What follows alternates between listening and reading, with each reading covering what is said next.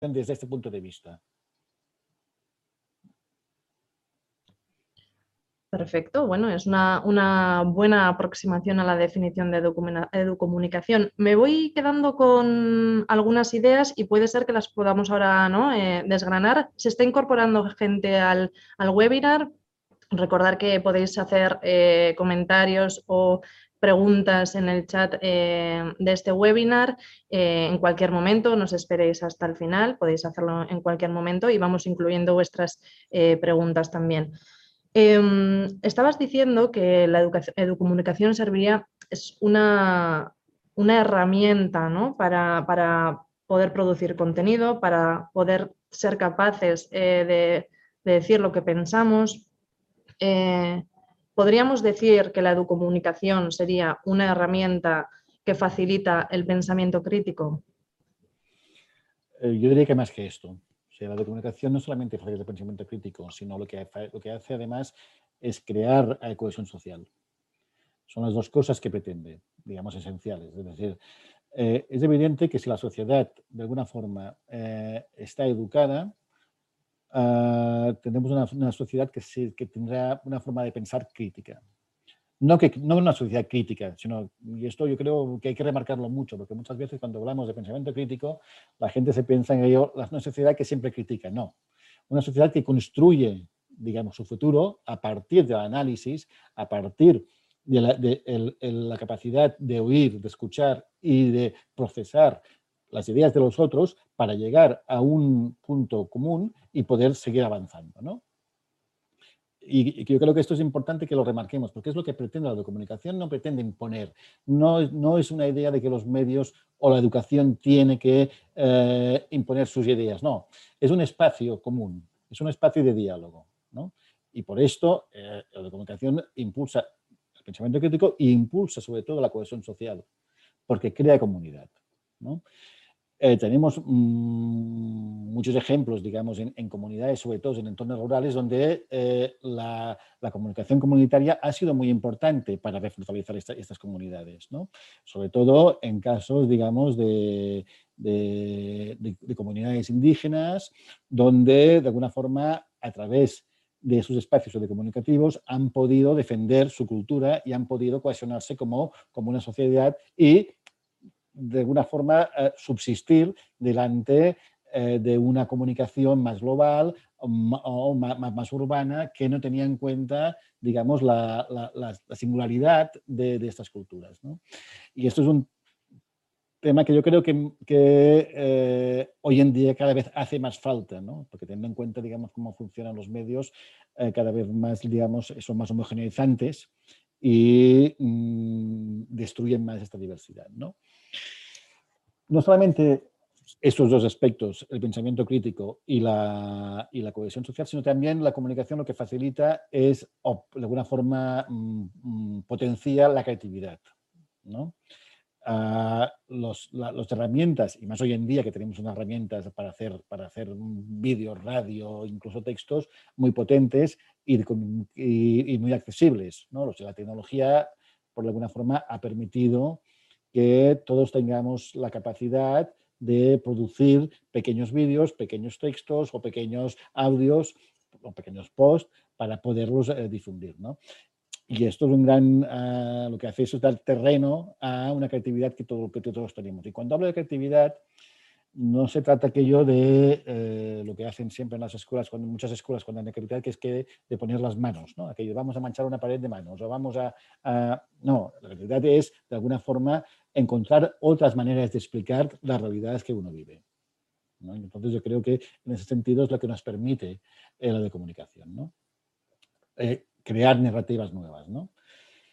Y si fuéramos repasando un poco las habilidades que marcó la UNESCO para el siglo XXI, vamos viendo que la comunicación trabaja todas esas habilidades. Por ejemplo, hay una que, que hoy en día es muy importante, que es la gestión de la información. Eh, estamos en un mundo que estamos totalmente hiperconectados y hiperinformados, ¿no? Y donde lo que tenemos que aprender de alguna forma es mm, a separar, digamos, eh, las informaciones que nos llegan, lo que llamamos la paja del grano, para, eh, para, saber qué es aquello que verdaderamente importa y qué no. ¿no?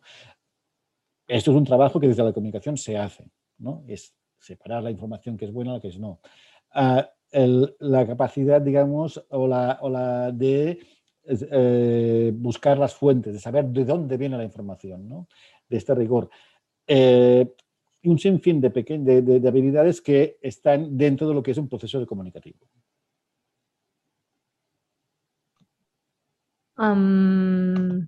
muy interesante. Ah, veo que comienzan las preguntas. Si os parece, voy a hacer una última pregunta más y después ya paso al chat.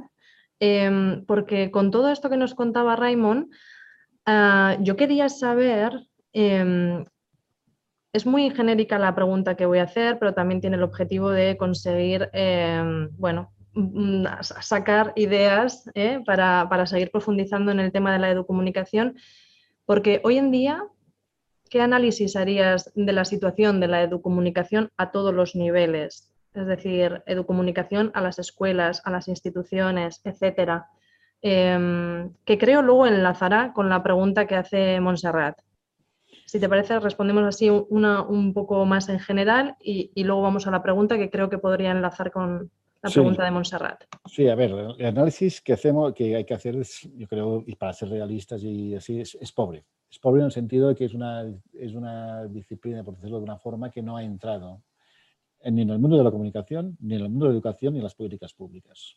Mm, hay, eh, hay pocos casos, digamos, que se trabaje de una forma ah, sistemática eh, la comunicación.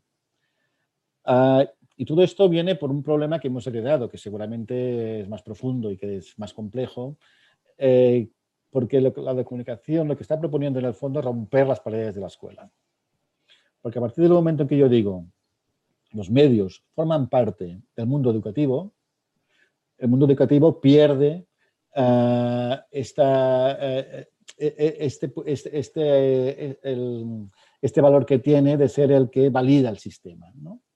Porque ya no es ella, ya no es él el que da a los contenidos, sino que esos contenidos vienen por, otros, por, otros, por otros campos.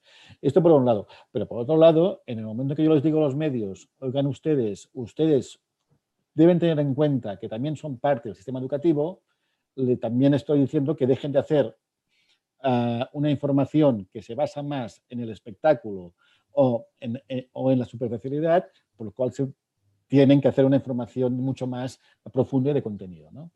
Y aquí es donde uno de los primeros problemas que hay. Entonces, nadie quiere meterse en esto porque es meterse en un embrollo que muchas veces les da miedo. Pero lo que sí es claro y evidente es que eh, cada vez más habrán que meterse. O sea, lo que no podemos seguir haciendo es que el mundo académico en general, sobre todo el tema escolar, el mundo escolar de privada de enseñanza básica, viva en una especie de cúpula de cristal donde no existen los medios. Y cuando el niño sale de la, del colegio, lo primero que hace es enchufarse a televisión o a, a YouTube o a Facebook o una red social o un videojuego que tienen sus redes sociales propias. ¿no? Entonces, claro, si desde la educación Mm, esta realidad no se ve, ahí tenemos un problema. Y por otro lado, si desde los medios no son conscientes de que gran parte de su contenido ah, acaba educando o maleducando a la sociedad, ah, mm, ellos hacen oídos sordos y dicen, esto no es nuestro problema. Y no deja de ser curioso porque, en el fondo, cuando se inventó la televisión, especialmente los japoneses en Japón, dijeron que la televisión era una parte de entretenimiento, una parte de educación y una parte de información. La parte de educación desapareció del mapa. Es algo que es minoritario en todas las televisiones.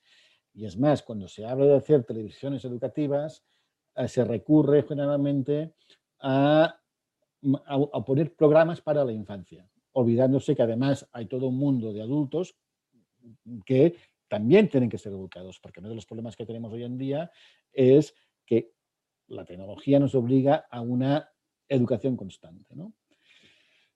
Ah, por una parte tenemos el tema del sistema educativo que no quiere de alguna forma perder su, control eh, y por otra parte el sistema eh, de comunicación que no quiere dedicarse a este tema porque de alguna forma le perturba en el, en el negocio. Pero también, bueno, pero fijaos una cosa también que es importante, por ejemplo, con el tema de la pandemia, ha habido cantidad de editoriales eh, que hacen libros de educación que se han pasado ya de una vez por todas y claramente al mundo medial, donde vender sus contenidos para la educación. Y también otro problema es, digamos, por fin, eh, eh, el tercer pie, digamos, es el mundo político. Las administraciones públicas no acaban de, entender que la educación ya no es una cuestión de horarios y escuelas, sino que es una cuestión que, se tiene, que, tiene, que, tiene que ser una actitud social. O sea, no podemos seguir educando diciendo, bueno, la educación solamente la hace la escuela, sino que la sociedad tiene que tener siempre una actitud educativa, no solamente de, que de las nuevas generaciones, sino entre nosotros mismos, entre, entre nosotros, porque la evolución de, la tecnología nos obliga a esta formación constante. ¿no? Ah, si perdemos esta, esta visión, nos veremos rezagados de alguna forma a aquella sociedad de metrópolis de Fritz Lang, de principios del siglo XIX, donde la, la, la, sociedad era homogénea. Nadie podía pensar. Pues no, no es que no podía, es que no tenía capacidad de pensar, porque no se le daban espacios para ello. Entonces, de alguna forma, las políticas comunicativas tendrían que generar esos espacios, tanto en el mundo, en el entorno educativo como en el entorno social. Me quedo con una idea que comentabas, ¿no? que ni el mundo comunicativo ni las instituciones públicas eh, ha entrado en el mundo de la educomunicación. ¿no? Y creo que en este caso em, la pregunta de Monserrat es muy pertinente. ¿no?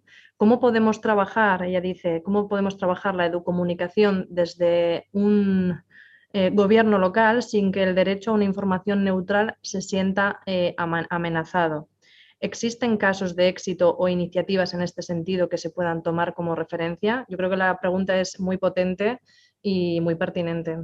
Sí, a ver, mm, lo, primero que tiene que hacer, tenemos un problema en el tema del gobierno local que son el, un tema competencial. Generalmente, no en todos los países del mundo el gobierno local tiene competencias en políticas educativas o en políticas de comunicación.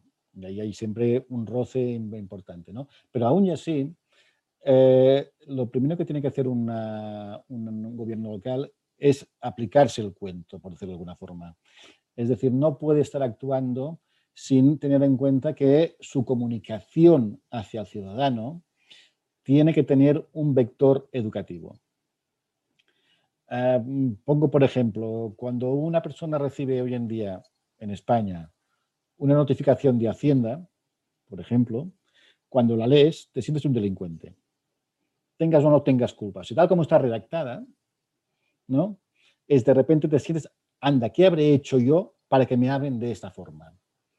Claro, está basado y, en un lenguaje eh, mm, en el cual que, te, que, te transmite culpa. Claro, si el lenguaje fuera distinto, fuera un lenguaje uh, con eh, intencionalidad educativa, yo ya no me sentiría que estoy haciendo algo, algo mal, sino que, bueno, me están explicando que había que hacerlo de una forma y que resulta que la forma que lo he hecho yo no era la correcta. Y por lo cual me invitan a que les explique qué es lo que he hecho mal, ¿no? Y esto, que parece muy tonto, es muy importante porque de alguna forma estás creando una sensación, digamos, de tú a tú y estás educando, estás transmitiendo un mensaje educativo y no un mensaje de alguna forma opresivo hacia el ciudadano. Y estás creando una relación eh, horizontal, ¿no?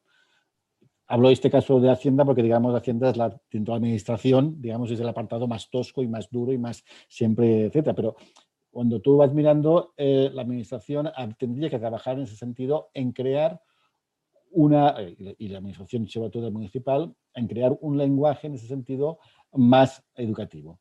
Que no quiere decir infantil, ¿eh? atención con ello, sino quiere decir tener, eh, explicar el porqué de las cosas. Otras de las cosas importantes que tendría que hacer es crear espacios de comunicación. se han creado muchas políticas, por ejemplo, cuando se ha considerado que el deporte era esencial para la formación, del, niño, etcétera, se han creado infinidad de políticas educativas, educativas donde se han puesto desde polideportivos, se han creado polideportivos municipales, se han creado programas ah, de verano para que los niños ah, vayan a hacer deporte, se han creado espacios para hacer deportes, etc. Ah, por ejemplo, en cuanto a cultura, el que se lleva, digamos, en esto siempre he tenido más, más, más,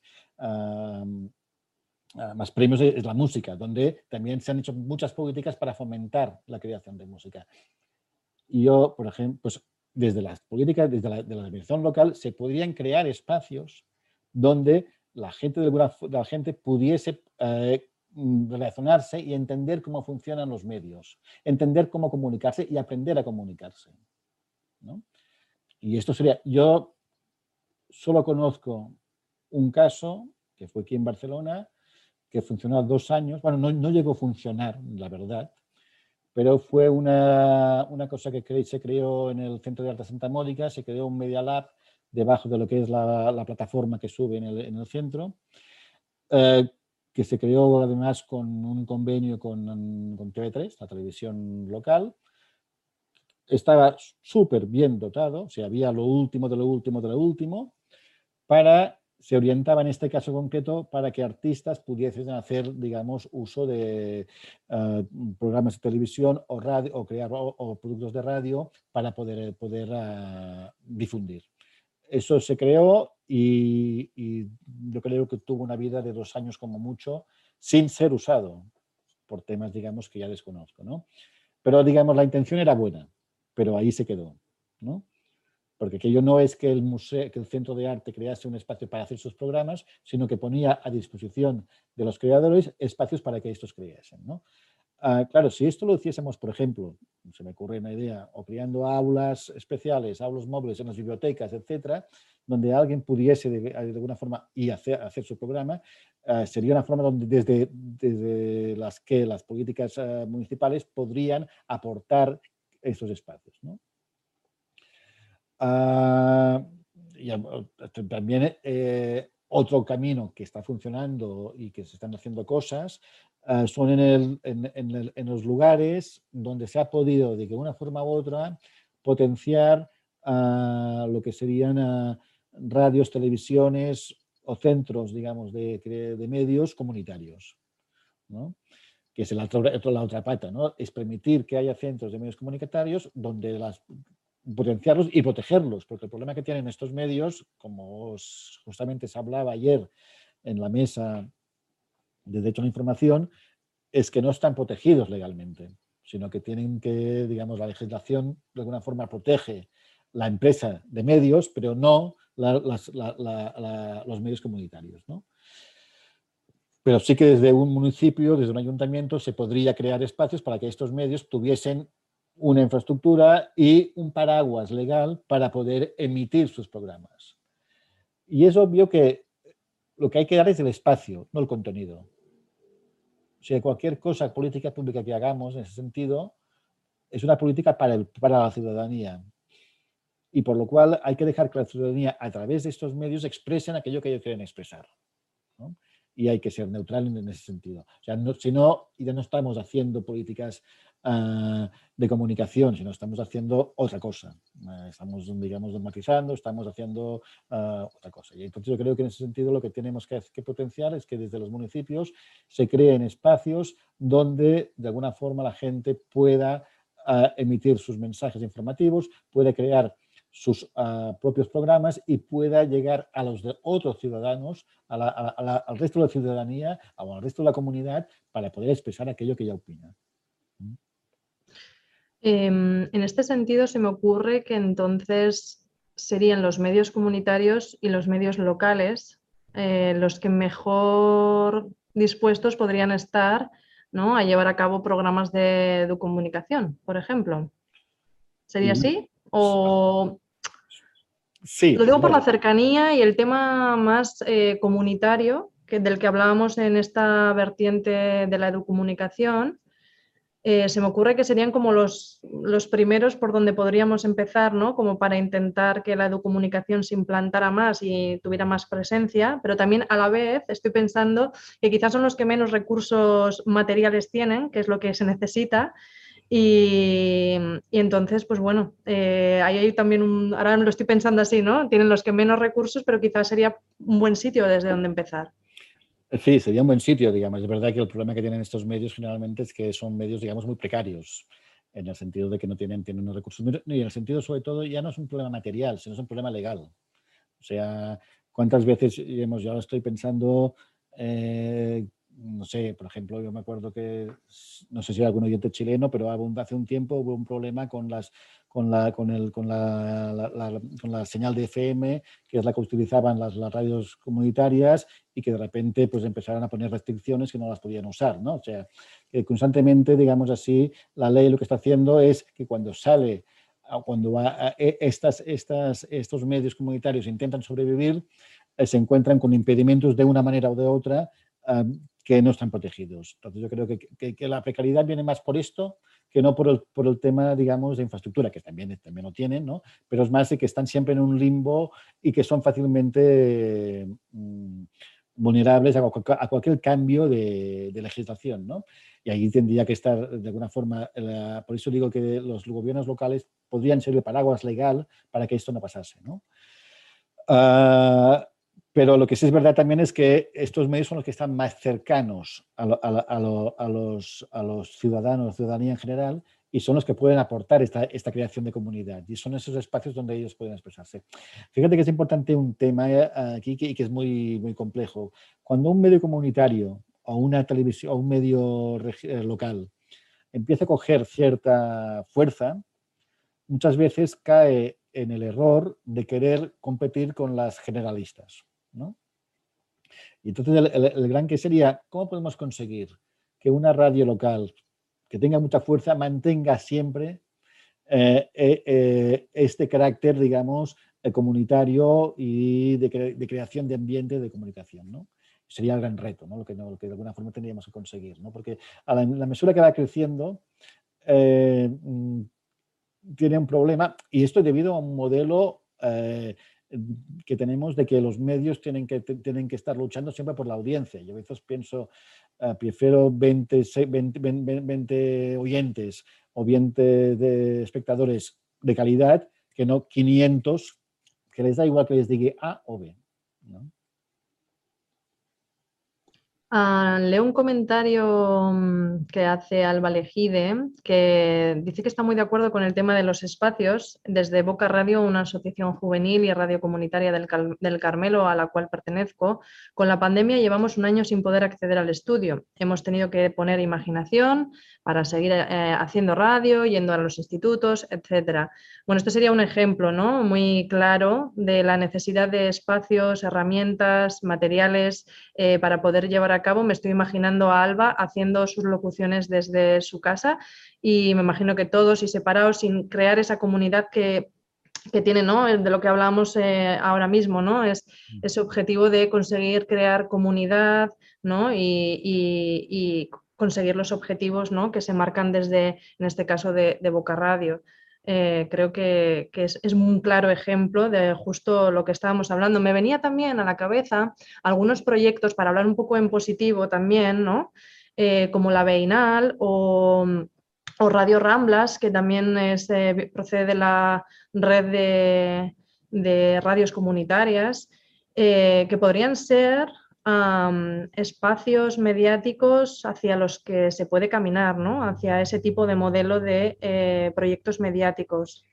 Sí, a ver, la Bienal, Radio Rambla, eh, Boca Radio no lo conozco, pero también es otro, y hay muchos más, ¿no? De pequeñas, de pequeñas radios, digamos, que eh, de alguna forma cubren un barrio, una comunidad, una comuna, una zona, digamos, geográfica delimitada, de dimensiones pequeñas, que no pretenden ir más allá, ¿no?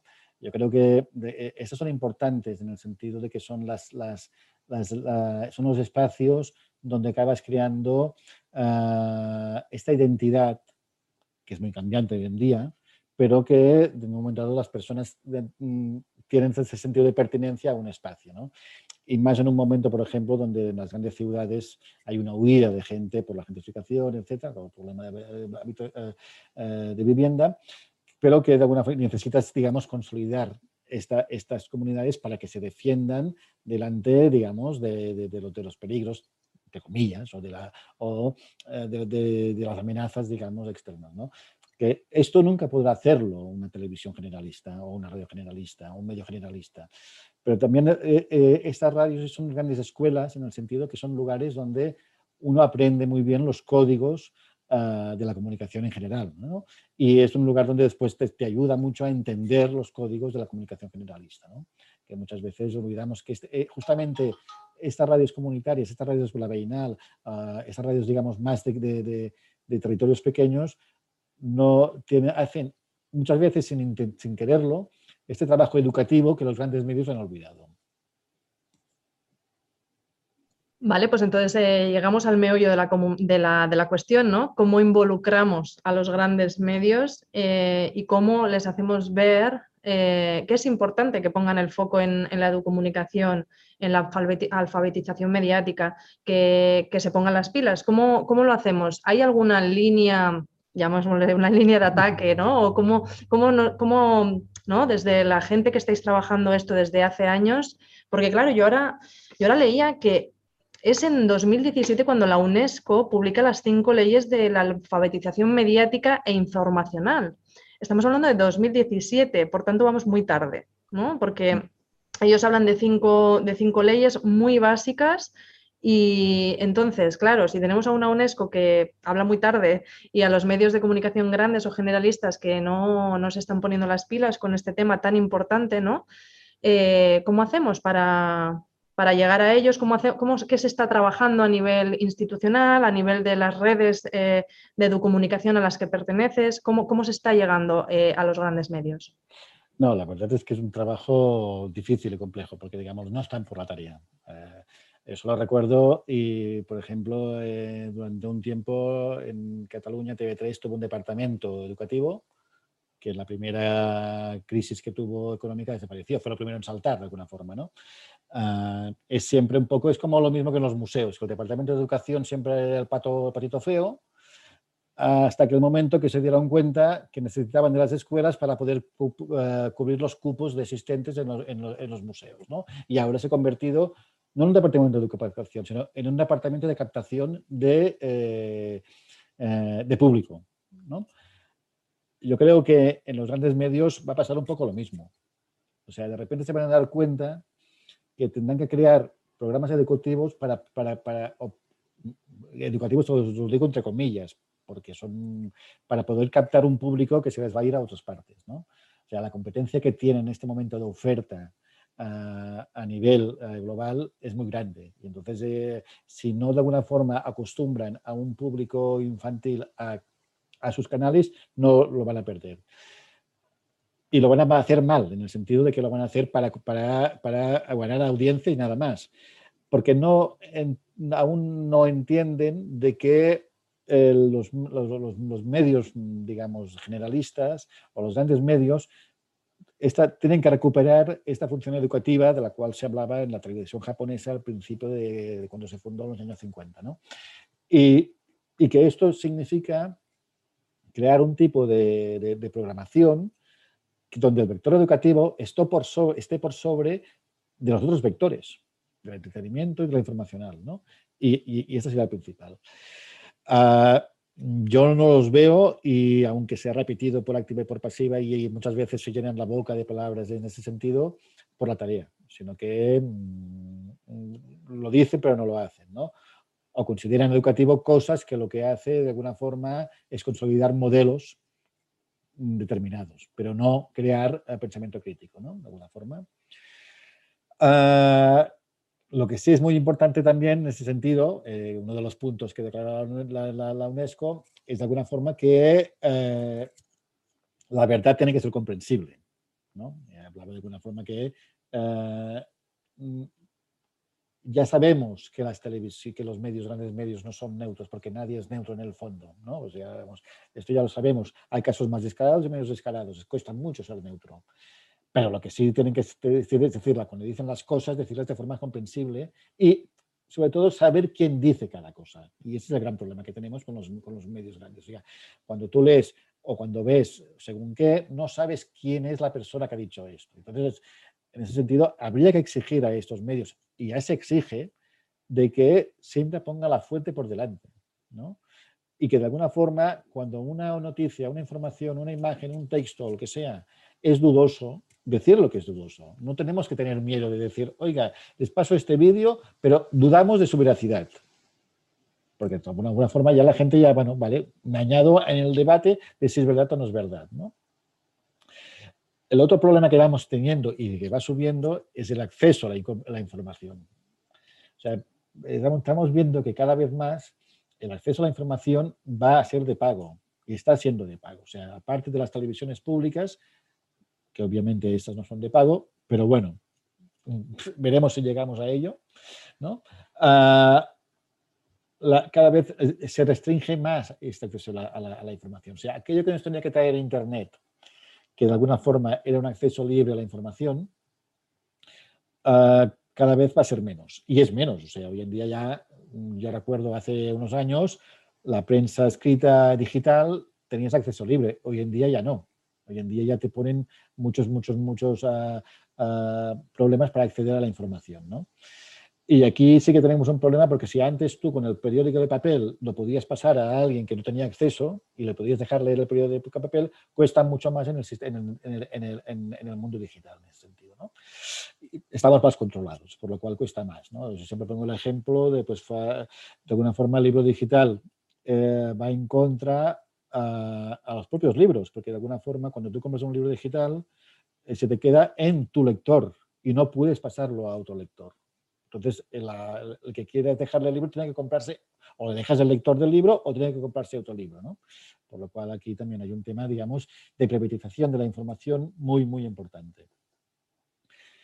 Y, ah, hay que tener en cuenta lo que decíamos al principio, de alguna forma, que es, el último punto que, que, que dije ¿no? de que la filtración mediática no se adquiere de golpe, sino que es un proceso vivo y en experiencia dinámica. ¿no? Por un hecho tecnológico sobre todo. Primero por, un tema de que hemos cambiado de la lectoescritura, digamos, a, la lectura, digamos, más, ah, más visual, al mundo de la imagen, lo cual hace que leemos de otra forma, ¿no? Y esto hay, las generaciones mayores hay que reacostumbrarlas, hay que, tienen que reaprenderla al leer.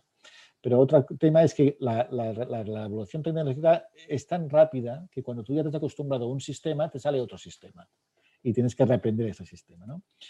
Y esto también es un tema que tenemos que ver cómo, cómo, cómo, lo resolvemos. ¿no? Me vuelvo al chat y leo una pregunta que nos hace Alba, que no, no hemos tocado este tema. Em, dice Alba, a diferencia de los medios generalistas, en muchas ocasiones la gente que participamos en los medios de comunicación comunitarios lo hacemos de manera voluntaria y la financiación es un problema o un reto a asumir. ¿Creéis que el hecho de que los medios comunitarios pidan financiación va en detrimento de mantener una línea política? Mm, no tendría que ir. sí, pero es la eterna pregunta, yo creo, ¿no? Dentro de los medios comunitarios, si aceptar dinero en las instituciones.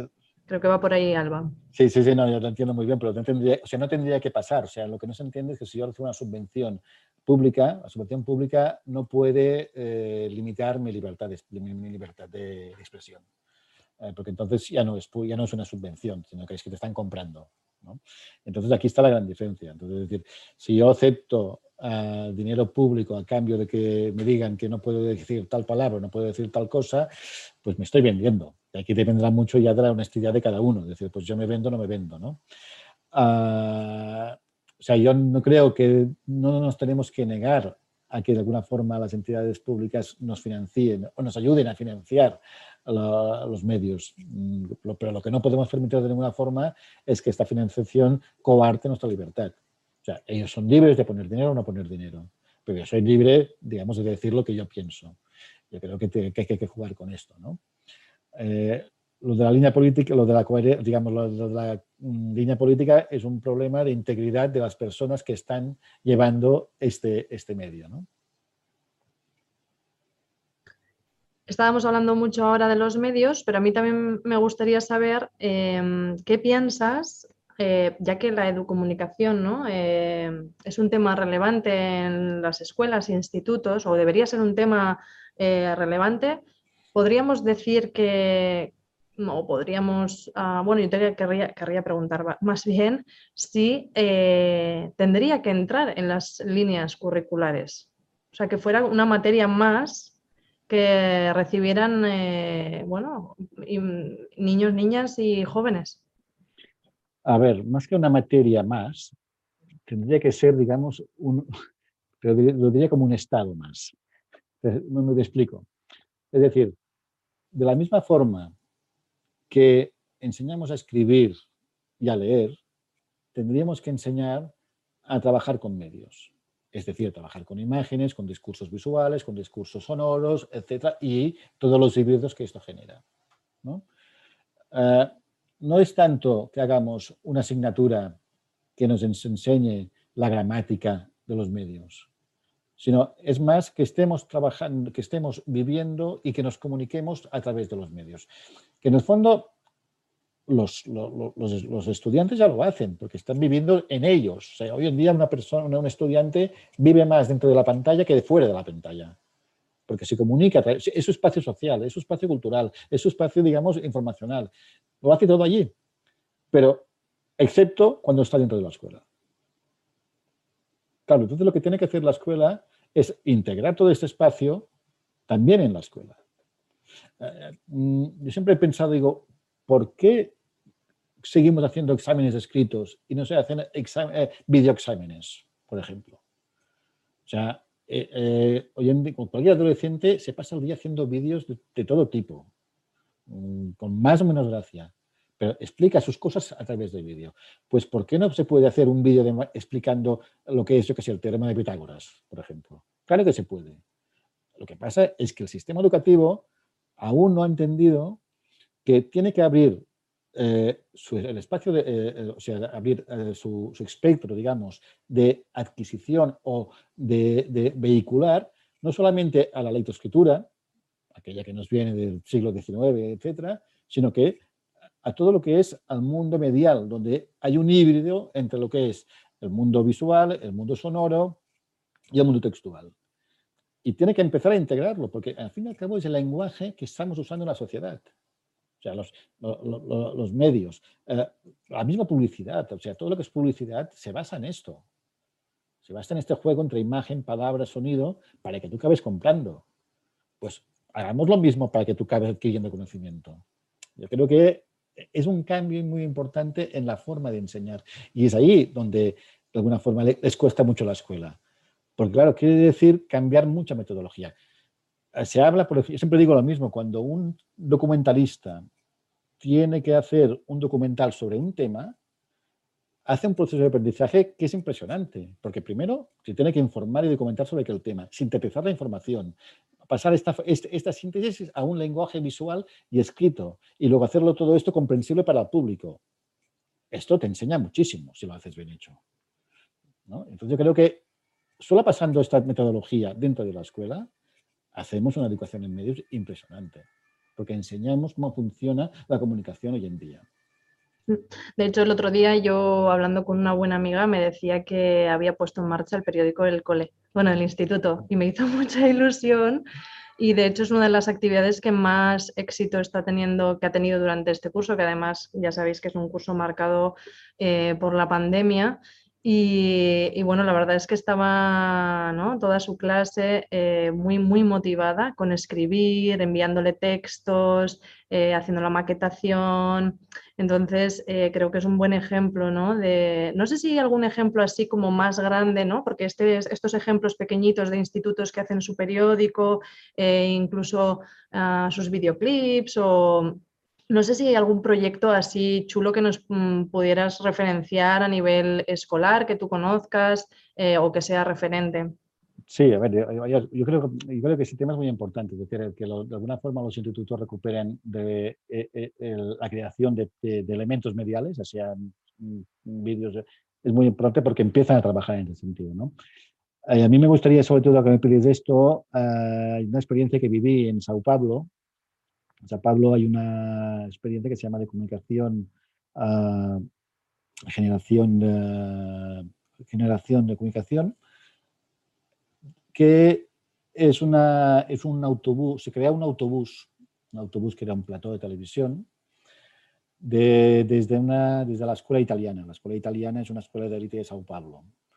Y eh, este autobús lo pusieron a disposición de este proyecto que, eh, y era el plató que de alguna forma viajaba desde la escuela italiana a escuelas públicas del extrarradio de Sao Paulo.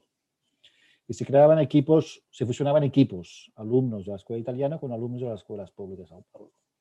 Y iban a hacer reportajes, documentales, etcétera. Iban a trabajar la experiencia, digamos, para los niños a nivel de aprendizaje fue, fue, mucha, pero lo más importante fue que se, rompió uh, este estigma social que tenían entre ellos.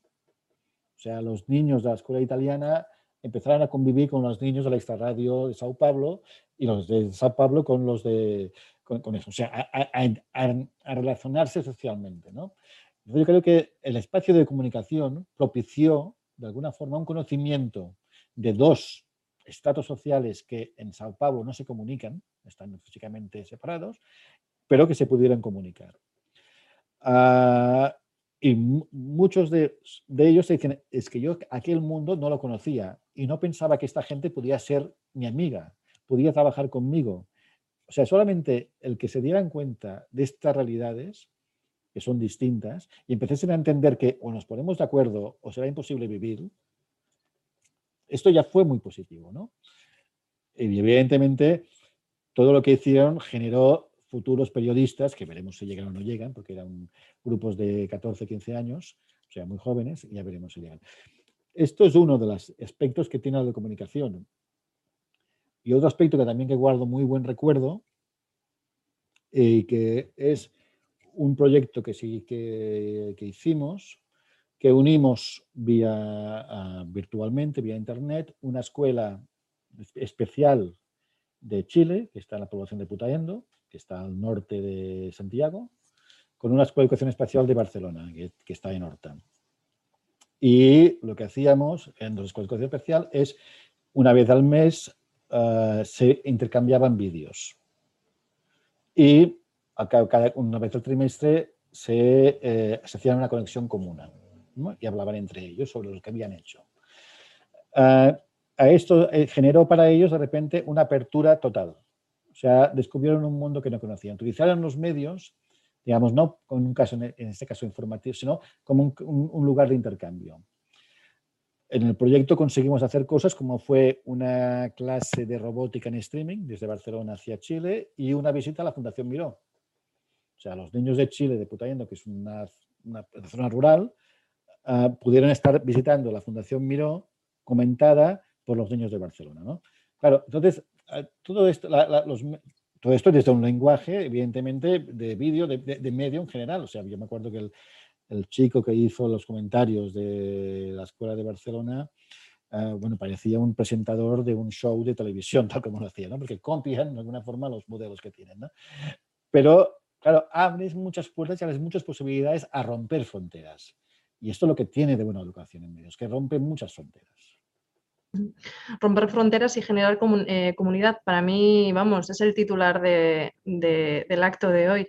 Eh, voy a recordar, porque se ha incorporado gente nueva al webinar, que evidentemente estáis todas más que invitadas a poner la cámara si queréis eh, y también a intervenir vía chat o vía, o vía de forma en directo, eh, diciéndolo, preguntando vosotras mismas, vosotros mismos, eh, lo que queráis al Raymond sobre todo, que es el, experto en la materia.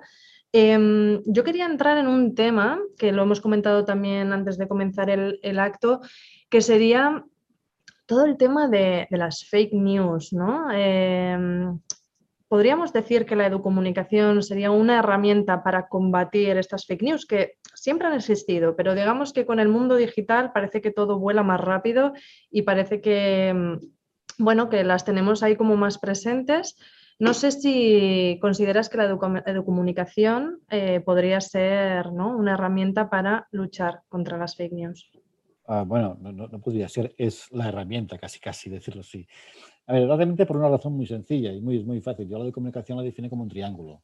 Un triángulo que está, por un lado, el, aprendizaje, los medios y la cultura.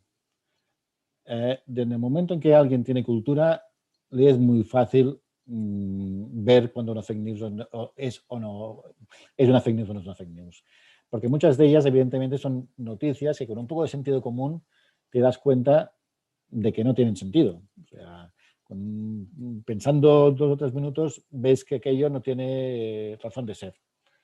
Por lo cual, digo, que creo que la comunicación en ese sentido da todas las herramientas para poder diferenciar el replicante al no replicante, hablando en lenguaje de Brad Runner, ¿no? que hacía difícil diferenciar los replicantes de los, de los, humanos. ¿no? Eh, yo creo que esto es un problema que mm, si verdaderamente uh, aplicáramos políticas comunicativas que nos permitieran entender cómo funciona el mundo de la comunicación, mm, que potenciaran de verdad el pensamiento crítico y, que, y, la gestión de la información y el análisis de la información, eh, las fake news serían mínimas. Claro que es un problema que viene de lejos, o sea, solo quiero pensar, digamos, en época, digamos, antes de la escritura, eh, claro, era muy difícil demostrar una fake news, pero cuando hablabas de realidad, eh, claro, uno, uno recitaba una cosa y el siguiente a saber lo que decía, ¿no? Y hasta qué punto tenía, ¿no? Un poco lo que pasa en Twitter, ¿no? Que uno te tuviera una cosa y el siguiente ya está poniendo un comentario que cambia el sentido de lo que dices y esto va, va ¿no? O sea, lo que nos ha pasado es que se ha multiplicado el efecto de las fake news, ¿no? Por lo cual hay que estar mucho más vigilante, por lo cual es mucho más necesario que haya un conocimiento muy claro de lo que es trabajar con información. Y es lo que nos da la de comunicación, ¿no? A ver si algunas de las personas que se han incorporado quieren hacer una pregunta eh, eh, sobre todos estos temas, básicamente porque entramos en la recta final ya del acto, llevamos una horita hablando de educomunicación y, y bueno, y herramientas, ¿no? Sobre todo para la generación de, ¿no? de contenidos, de eh, de, espíritu crítico, eh, también para, para, combatir las fake news. No sé si queréis que abramos un tema, un punto de comentarios, un, turno de, para comentar. Eh, no sé si alguien se anima. También me he quedado con una idea. Ah, ¿Dardo? ¿Sí? Bueno, luego retomo una idea que me he quedado de la última, de la anterior intervención, este proyecto de autobús. Me lo dejo ahí en el tintero. Dardo, adelante.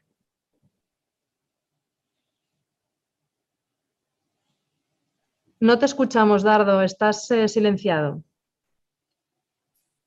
Vale, ahora sí. Buenas eh, tardes. Ahora, perdón que me he muy tarde, a lo mejor voy perdido con la pregunta.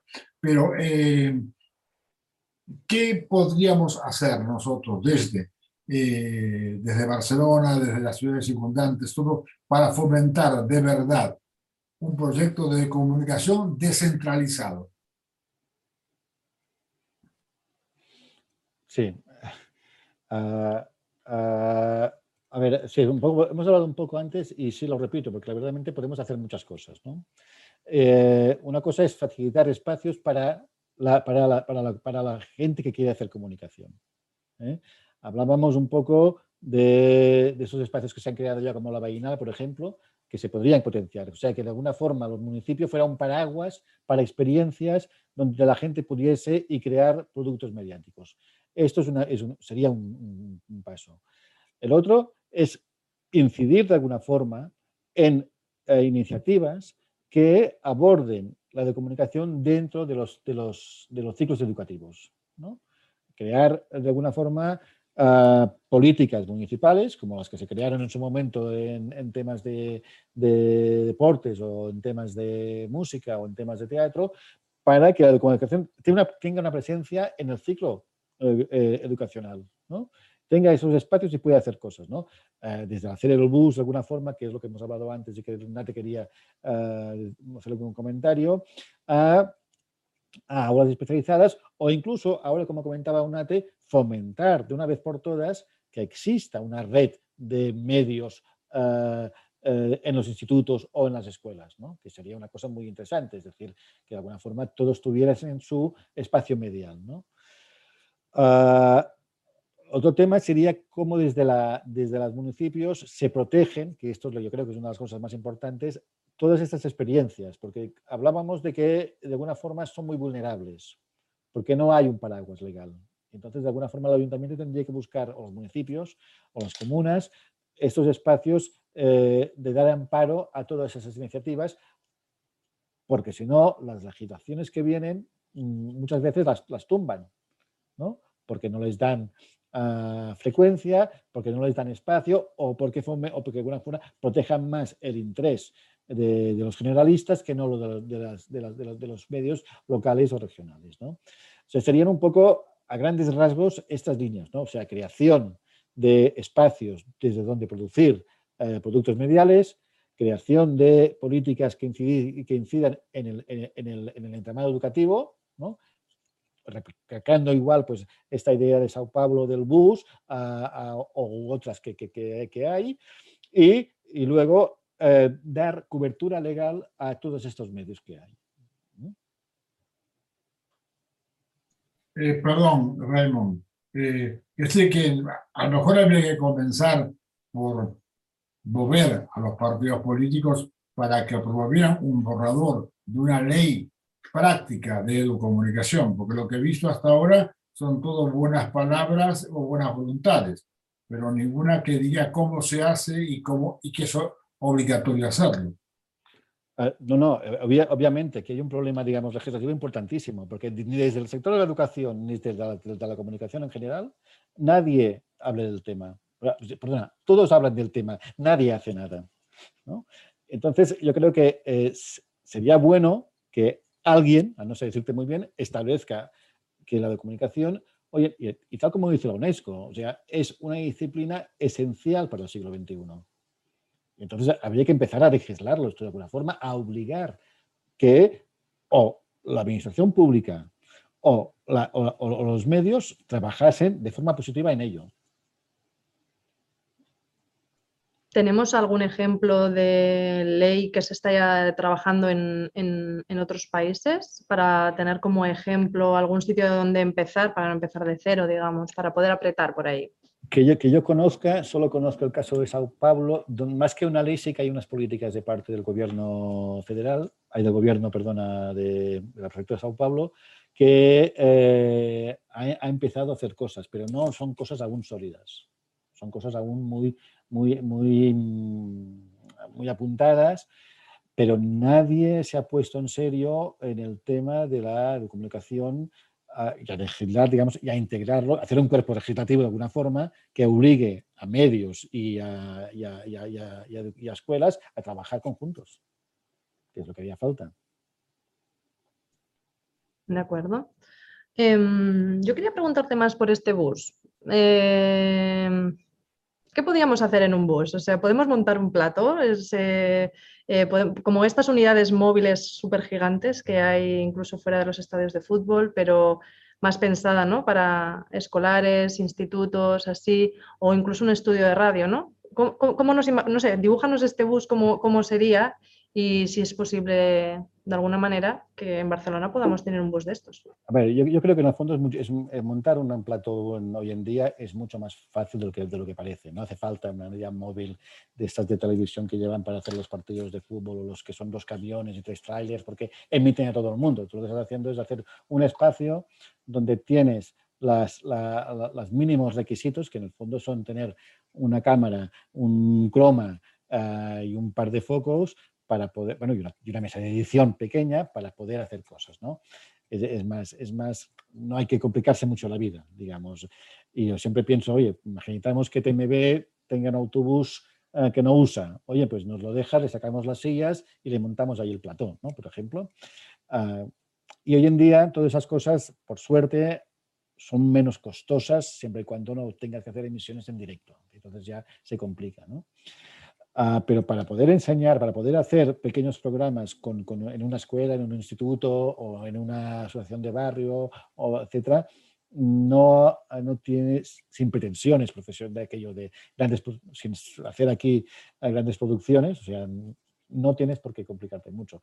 Y además, ah, a ver, yo siempre explico mm, que hay modelos distintos, ¿no? Y, por ejemplo, en Canadá hubo una asociación, pro defensa de los, de los indígenas que creó, utilizó una, un, una, casa rodante para hacer eh, cine con los indígenas, de alguna forma para integrarlos no como elementos de folclore, sino como elementos de creadores de cultura. ¿no? Y utilizaban una casa rodante, que es mucho más pequeño que un bus.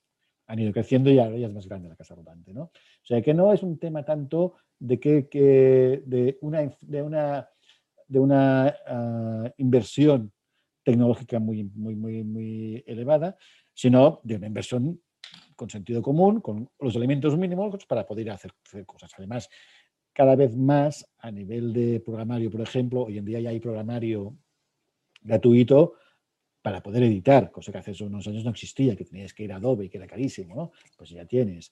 O sea que tienes herramientas para hacerlo, ¿no? Eh, tendría que ser esto y que ser un autobús que además fuera, pudiera rodar por la ciudad, pudiera pararse en un punto, ahí concentrar a, los vecinos, a la asociación X, a la escuela X y empezar a generar programas. Programas que no, vengan dados por nosotros, por, por, el autobús, por la persona que lleva el autobús, sino que vengan dados por la propia ciudadanía. ¿no? Y que ellos de alguna forma hiciesen, digamos, explicasen aquello que quieren explicar. Sería en ese sentido. Durante el mandato de Carmela en Madrid se hizo un autobús que era un estudio de radio por M21, que eh, se llamaba la, la emisora M21, que una vez Carmela se fue, bueno, la sacaron del ayuntamiento, eso murió.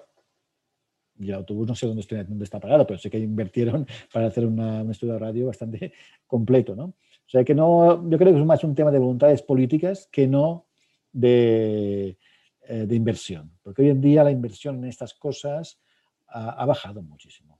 Es dinero, a ver, como todo es dinero, pero digamos, ya no hablamos de cifras astronómicas. Mm.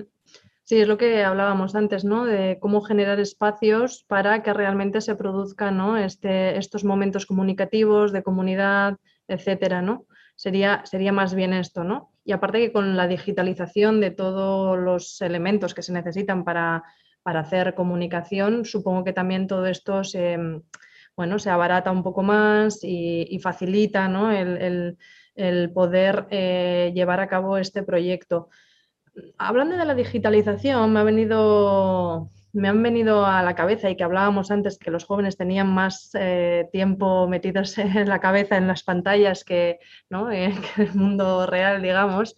Em, eh, hablando de esto, me ha venido a la cabeza si hay alguna em, plataforma que tú consideras como más interesante para poder desarrollar eh, proyectos eh, educomunicativos. Eh, no sé, YouTube, Twitch, que ahora está muy, ¿no? Que ahora todos los medios de comunicación tienen Twitch.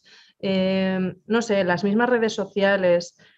No sé si hay alguna que podríamos explorar o que se podría explorar o que tuviera mejores características para llevar a cabo un proyecto educomunicativo. Uh, bueno, yo creo que ahí tenemos un problema que es que vamos a modas. Sí, a ver, YouTube funcionaba, YouTube funcionaba muy bien para hacer cosas, ¿no? Y, yo creo que dentro de las plataformas que hay es la más versátil en ese sentido y la más conocida, ¿no? Ah, pero claro, ahora de repente se de Twitch está poniendo muy de moda. Entonces yo creo que en este... Aquí lo que hay un problema, por ejemplo, la ventaja... Cuando, la ventaja que tiene YouTube es que es muy neutro. Ah, cuando coges ciertas plataformas, por ejemplo, estoy pensando en TikTok. TikTok ya presupone un tipo de mensaje muy determinado, ¿no? Muy banal, muy, muy divertido, muy etcétera, ¿no? Ah, entonces yo creo que hay que buscar plataformas en ese sentido que no tengan esta etiqueta. O sea, porque lo que muchas veces las plataformas que están saliendo nuevas no están tan pensadas en el sentido de, ser espacios de comunicación, sino que en sentido de ser espacios de marketing. Y esto es una cosa que a veces no nos damos cuenta porque nos están metiendo, digamos, el gol por la escuadra.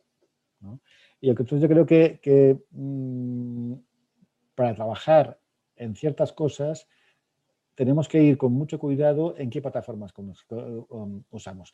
Eh, yo explico siempre el ejemplo que me encontré un día en, haciendo una formación en cuanto a comunicación escolar, en que les pregunto, oiga, ustedes cuando tienen que decir a una, a una madre o un padre que su hijo está enfermo que lo vengan a buscar, ¿qué hacen? Le mandamos un WhatsApp. Claro, yo les dije, bueno, ¿y cómo saben ustedes que el señor este o señora esta ha leído WhatsApp y se ha hecho cargo de que esto tiene que ir? Claro, digo, no es más efectivo que la llamen por teléfono y oigan diciendo sí, ahora vengo. Entonces, eh, claro, hay que medir muy bien cuál es el mensaje que quieres dar, a quién quieres llegar, ¿no? Y cómo puedes de alguna forma saber la efectividad. Y después tener en cuenta de alguna forma que cuando nos metemos en ciertas plataformas, estamos ya de alguna forma dibujando nuestro, nuestro, nuestro mensaje. Estamos ya dando un, marco muy determinado. Y yo en este momento, eh, yo creo que el que es más neutro en ese sentido es YouTube. Aunque lo de la neutralidad de las plataformas... totalmente de acuerdo. Lo veo un poco complicadillo. Sí.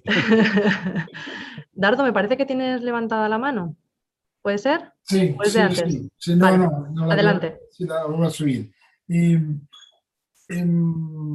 por tu experiencia, y yo veo por lo que pasa ahora en Bolivia, en otros lugares, como que a, veces estos movimientos, los medios de comunicación así, que surgen por, por necesidad de comunicar, a veces también tienen un recorrido efímero y que duran lo que dure la inquietud por algo, o por movimiento, o por lograr una ley, o conseguir que haya agua en un territorio. Pero que luego esa inquietud desaparece. ¿Cómo hacemos para que haya una inquietud por la comunicación y no por el efecto para el cual la podemos usar?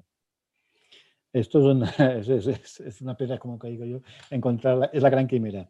A ver, cuando hay una, hay, una, hay una lucha por algo, hay una inquietud así, la comunicación se hace muy fácil. Claro, si aprovechas este momento para crear comunidad, o sea, para, para ir más allá de la lucha concreta, es cuando puedes crear de alguna forma que, esta, que este medio se mantenga. Porque ya no es solamente creo un medio, yo qué sé, para pedir un parque, por decirlo así, sino que eh, el parque tiene como objetivo que nos conozcamos y nos hablemos entre todos, que sea un punto de reunión. Entonces, si trasladas esta idea al medio en sí mismo, eso hace que perviva. Porque claro, dices, muy bien, hemos hecho el parque, pero el parque ya está hecho. ¿Qué, ¿De qué hablamos ahora? ¿No? Entonces, eh, lo que tienes que hacer de alguna forma es que estos medios no estén orientados a campañas concretas, sino que estén orientados, digamos, a personas, al conjunto de los individuos que hay. Y, los escuchen a todos y los haga participar a todos. Porque si no, finalmente, cuando hayamos perdido el motivo común, aquello que nos ha hecho unir, nos vamos todos a casa y se desvanece todo. En cambio, si yo sé que si voy allí y tengo un espacio donde yo puedo expresar mis ideas y puedo hablarlas, pues sé que podré estar, podré establecer relación a través de este medio, ¿no? Pero es un tema complejo porque, digamos, las tónicas generalmente de estos medios es que cuando hay mucha, ah, hay unos momentos de gran actividad porque hay objetivos concretos, hay un enemigo común, por decirlo así, ¿no? Y cuando el enemigo se desvanece, las fuerzas se desvanecen, ¿no? Entonces el trabajo es de, de alguna forma, conseguir que el, medio no sea solamente un espacio de eh, reivindicación, sino que sea un espacio de encuentro. Y ese sería el, gran qué, ¿no? encontrar esto. No sé si queda alguna pregunta más en el tintero. A priori en el chat no tenemos ninguna. Sí algunos comentarios positivos sobre este bus, este posible bus. Eh, Raymond, ¿nos queda alguna cosa, algún tema en el tintero, algo que tengamos que tratar eh, así como ya recta final de este webinar? Bueno, eh, yo creo que sería importante que entendiésemos que la comunicación ah, no es, una delegación, es un compromiso. Yo creo que esto es muy importante, en el sentido de que aquí, aquellas acciones que hagamos, o nos metemos en ellas, o va a pasar un poco lo que ahora comentábamos, de que van a estar en funcionamiento cuando sean, serán como un juguete nuevo, ¿no? Jugaremos a ello y después se perderán, ¿no? Entonces, eh, hay que darles vida. Y porque justamente si conseguimos que la comunicación ah, sea un espacio, es para que hablemos. No es para que nos callemos y nos quedemos pasivos, ¿no? Porque entonces ya para esto mm, tenemos muchas plataformas generalistas que ya nos hacen esto, que seamos pasivos y queremos ser activos, ¿no? Y entonces la comunicación es esto, ¿no? Y después la, importancia que de alguna forma deberían tener, mm, sobre todo yo creo los, órganos locales, de impulsar políticas educativas por mínimas que sean. Porque una pequeña política educativa eh, es, la primera gota que va llenando el vaso. Si verdaderamente conseguimos que, por ejemplo, aquí en Barcelona se haga lo del bus, claro, es un gran paso, porque de alguna forma eh, eh, llenaremos de alguna forma la ciudad de un elemento que hará pensar en la gente que hay otra forma de hacer comunicación. Y esto yo creo que es, que es importantísimo porque cada vez más, sin que nos demos cuenta, la comunicación es un monopolio y hay que romperlo. Dardo, ¿puede ser que quisieras preguntar alguna cosa más? Sí, la, eh, a, raíz de esta, de, tu última intervención, Raymond, eh, yo creo que en todas las organizaciones, incluso a la nuestra, en Barcelona en Común, en Cataluña en Común, hay como una siempre que prima lo urgente antes que lo importante. Cuando se desarrollan, se le da pie a nuestra gente, al vecindario, para que haga propuestas o para que escoja entre propuestas, nunca se escoge una propuesta de comunicación. A lo mejor hago la pregunta del millón.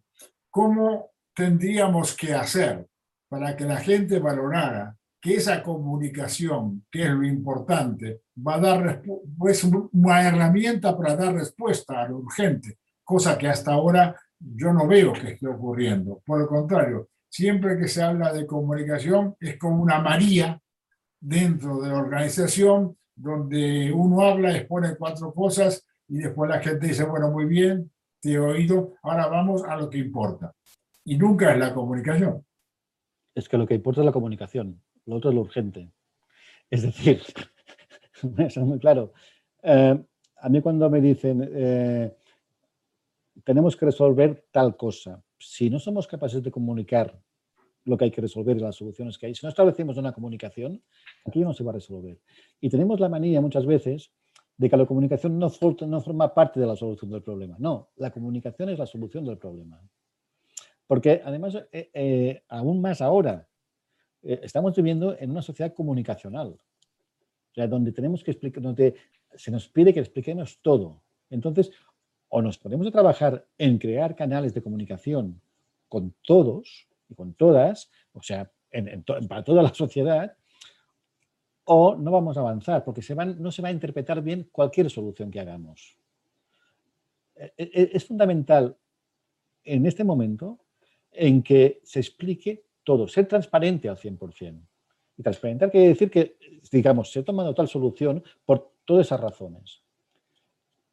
Porque es que si no, finalmente se acaban viendo las cosas que, bueno, lo hacen estos que son los de aquel, aquellos que son los de allí. Pero nadie explica que tú estás haciendo esto para crear una solución a un problema y que eh, esta solución va a traer tales consecuencias.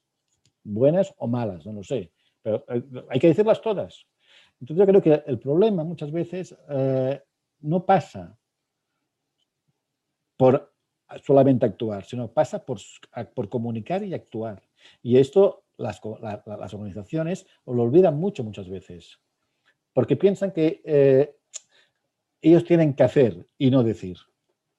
¿no? no, hay que decir lo que se hace, porque en este momento es muy difícil ver una cosa u otra, porque estamos en un mundo tan, con tanta información flotante que finalmente no sabes las cosas como son, no sabes por qué se hacen las cosas, y hay que decirlo. Y yo creo que sería fundamental que de alguna forma desde, desde, desde, este movimiento, desde el movimiento municipalista se pusiese más el acento en la capacidad de comunicar de las organizaciones. Porque no, no lo hacemos, no lo hacemos. Nos quedamos muy cerrados en nuestros círculos y hay que abrirlo, porque si no nadie, nadie entiende por qué se hacen las cosas. Y solo se ven una, una vez hechas. Y aprender a comunicar es fundamental para que las ideas avancen porque si no, no avanzan, se quedan cerradas. Y tenemos que trabajar en ello muchísimo, porque no es fácil comunicar hoy en día tampoco. O sea, es, fundamental, pero es complejo porque hay mucha información. Pero tenemos que hacerlo. Y tenemos que empezar a, ser honestos en la comunicación también. O sea, es decir, en cuanto no tenemos la solución, es decir, no tenemos la solución, pero la estamos buscando. Porque yo creo que la información, cuando es transparente y es honesta, es cuando funciona. Y cuando permitimos cosas que mm, no sabemos, acabemos mm, dándonos la, gran bofetada, el gran, batacón. Porque hemos prometido, hemos informado de algo que no teníamos, que no, teníamos ah, mm, nada sólido. Tenemos que decir las cosas como son, tenemos que ser transparentes y utilizar la comunicación en ese sentido. Y tampoco me vale que lo que hacemos, se hace muchas veces desde las organizaciones, que hoy es el día de no sé qué, pam, tweet. Hay miles, todos los partidos ponen hoy el día no sé qué, todas las organizaciones ponen hoy es el día aquello. ¿Qué content? No. Eh, yo creo que en ese sentido, ese tipo de comunicación de marketing hay que empezar a, a desfasarla. Hay que hacer una comunicación eh, mucho más inteligente mucho más profunda, mucho más que explique qué, qué es lo que tú quieres hacer, cuál es tu modelo de sociedad, de ciudad, etcétera. Porque si no, finalmente eres uno más de los muchos que hay. Diferenciarse a la hora de comunicar es súper importante. Yo creo que eh, se está trabajando mucho en esa línea también desde Barcelona en Común, doy fe, eh, pero evidentemente siempre hay cosas por aprender por aprender. Yo, si no hay más preguntas, sí que quería preguntarte una última cosa o hacer un último repaso, ¿no? De si, quisiera, si pudieras eh, apuntarnos algún tipo de recomendación, libros, eh, proyectos a los que mirar, de los cuales aprender, em, no sé, referencias a webs, no sé, darnos unas pinceladas a dónde podemos ir a consultar información sobre educomunicación para, bueno, pues para seguir aprendiendo sobre este tema que realmente es apasionante. Ah, bueno, aquí en, digamos, en España hay la gran suerte que está una de las revistas de referencia más importantes en, la comunicación, que es Comunicar, ah, que está abierto además, o sea, entonces en la voz de Comunicar y digamos, tienes todos los números que han publicado a lo largo de su historia, que son bastantes, llevan muchos años trabajando en el tema, yo creo que es el gran punto de referencia ah, para, para, este tema, ¿no? ejemplos, por ejemplo, a mí me gusta siempre citar, citar el ejemplo de Papiconi que antes hablaba, que era el caso de, de, esta, eh, de este, uh, este plató rodante que hicieron en Canadá para, las, para los, los, pueblos indígenas, para darles un valor cultural. Y el ejemplo opuesto eh, es la, uh, el Lennon Bus. El Lennon Bus es un autobús hecho por la Fundación Lennon, de Yoko que viaja por Estados Unidos para fomentar la creación de, videoclips musicales a los institutos de la zona. ¿no? Eh, lo cito porque el Lennon Bus es un autobús que parece casi un estudio de televisión de estos de, de evento internacional, Ah, pero ah, hace un trabajo en ese sentido de, educación mediática en las zonas más profundas de Estados Unidos importante, ¿no? a través, de, utilizando el, el, enganche de la música. ¿no? Y el otro, claro, es un ejemplo de cómo tú puedes, a través de, la, de, de los productos mediales, una cultura que solamente se apreciaba folclóricamente, hacer una, una, una, cultura que produce cultura y tiene valor.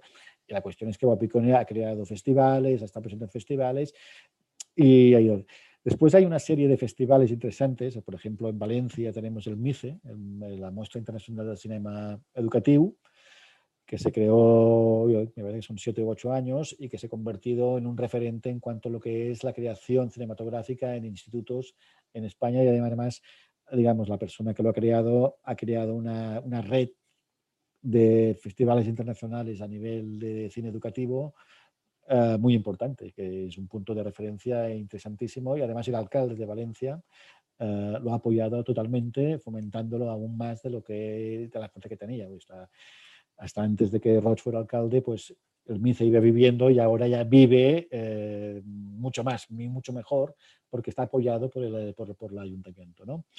Hay otros ejemplos, ¿no? Está el Juego de Pescado de Valparaíso, está después en Francia tienen la red CLEMI, que es muy interesante, que es una red que trabaja en los institutos eh, fomentando la creación de productos mediales. Ah, yo creo que es interesante leerse el manifiesto de comunicación de Buckingham, que es el gran teórico inglés en el tema y que en el cual habla mucho de, de esta dimensión que tiene social la de comunicación, creo que es muy importante. Y no sé, podríamos estar ratos aquí citando cosas, pero yo creo que estos son ejemplos varios Mm. que de alguna forma nos, nos introducen a, a- a esta- al mundo de comunicación. Ujú. Pues si nadie más tiene ninguna pregunta, lo vamos a dejar aquí. Yo creo que ha sido una conversación muy interesante. Creo que todas y todos hemos aprendido mucho sobre comunicación. Eh, muchísimas gracias, Raymond, por compartir tus conocimientos aquí en Fearless Cities, en este segundo día eh, de la cumbre internacional organizada por Barcelona en Comú. Yo lo único que quiero dar es un apunte final y es invitaros a seguir también los espacios de networking. Tenéis toda la información en la maravillosa web de, Barcelona, de Fearless Cities eh, y por supuesto que no os desconectéis las personas que estáis siguiendo en directo eh, este Fearless Cities porque... mm, los actos siguen todavía, tenemos tarde por delante para seguirlos y quienes estáis escuchando esto por primera vez en un podcast, pues eh, gracias por, por haber escogido este podcast y, y nada, me despido aquí. Muchísimas gracias a las personas que habéis eh, asistido a este acto y, y nada, nos seguimos viendo por, por las redes. Un saludo. Saludos, chao.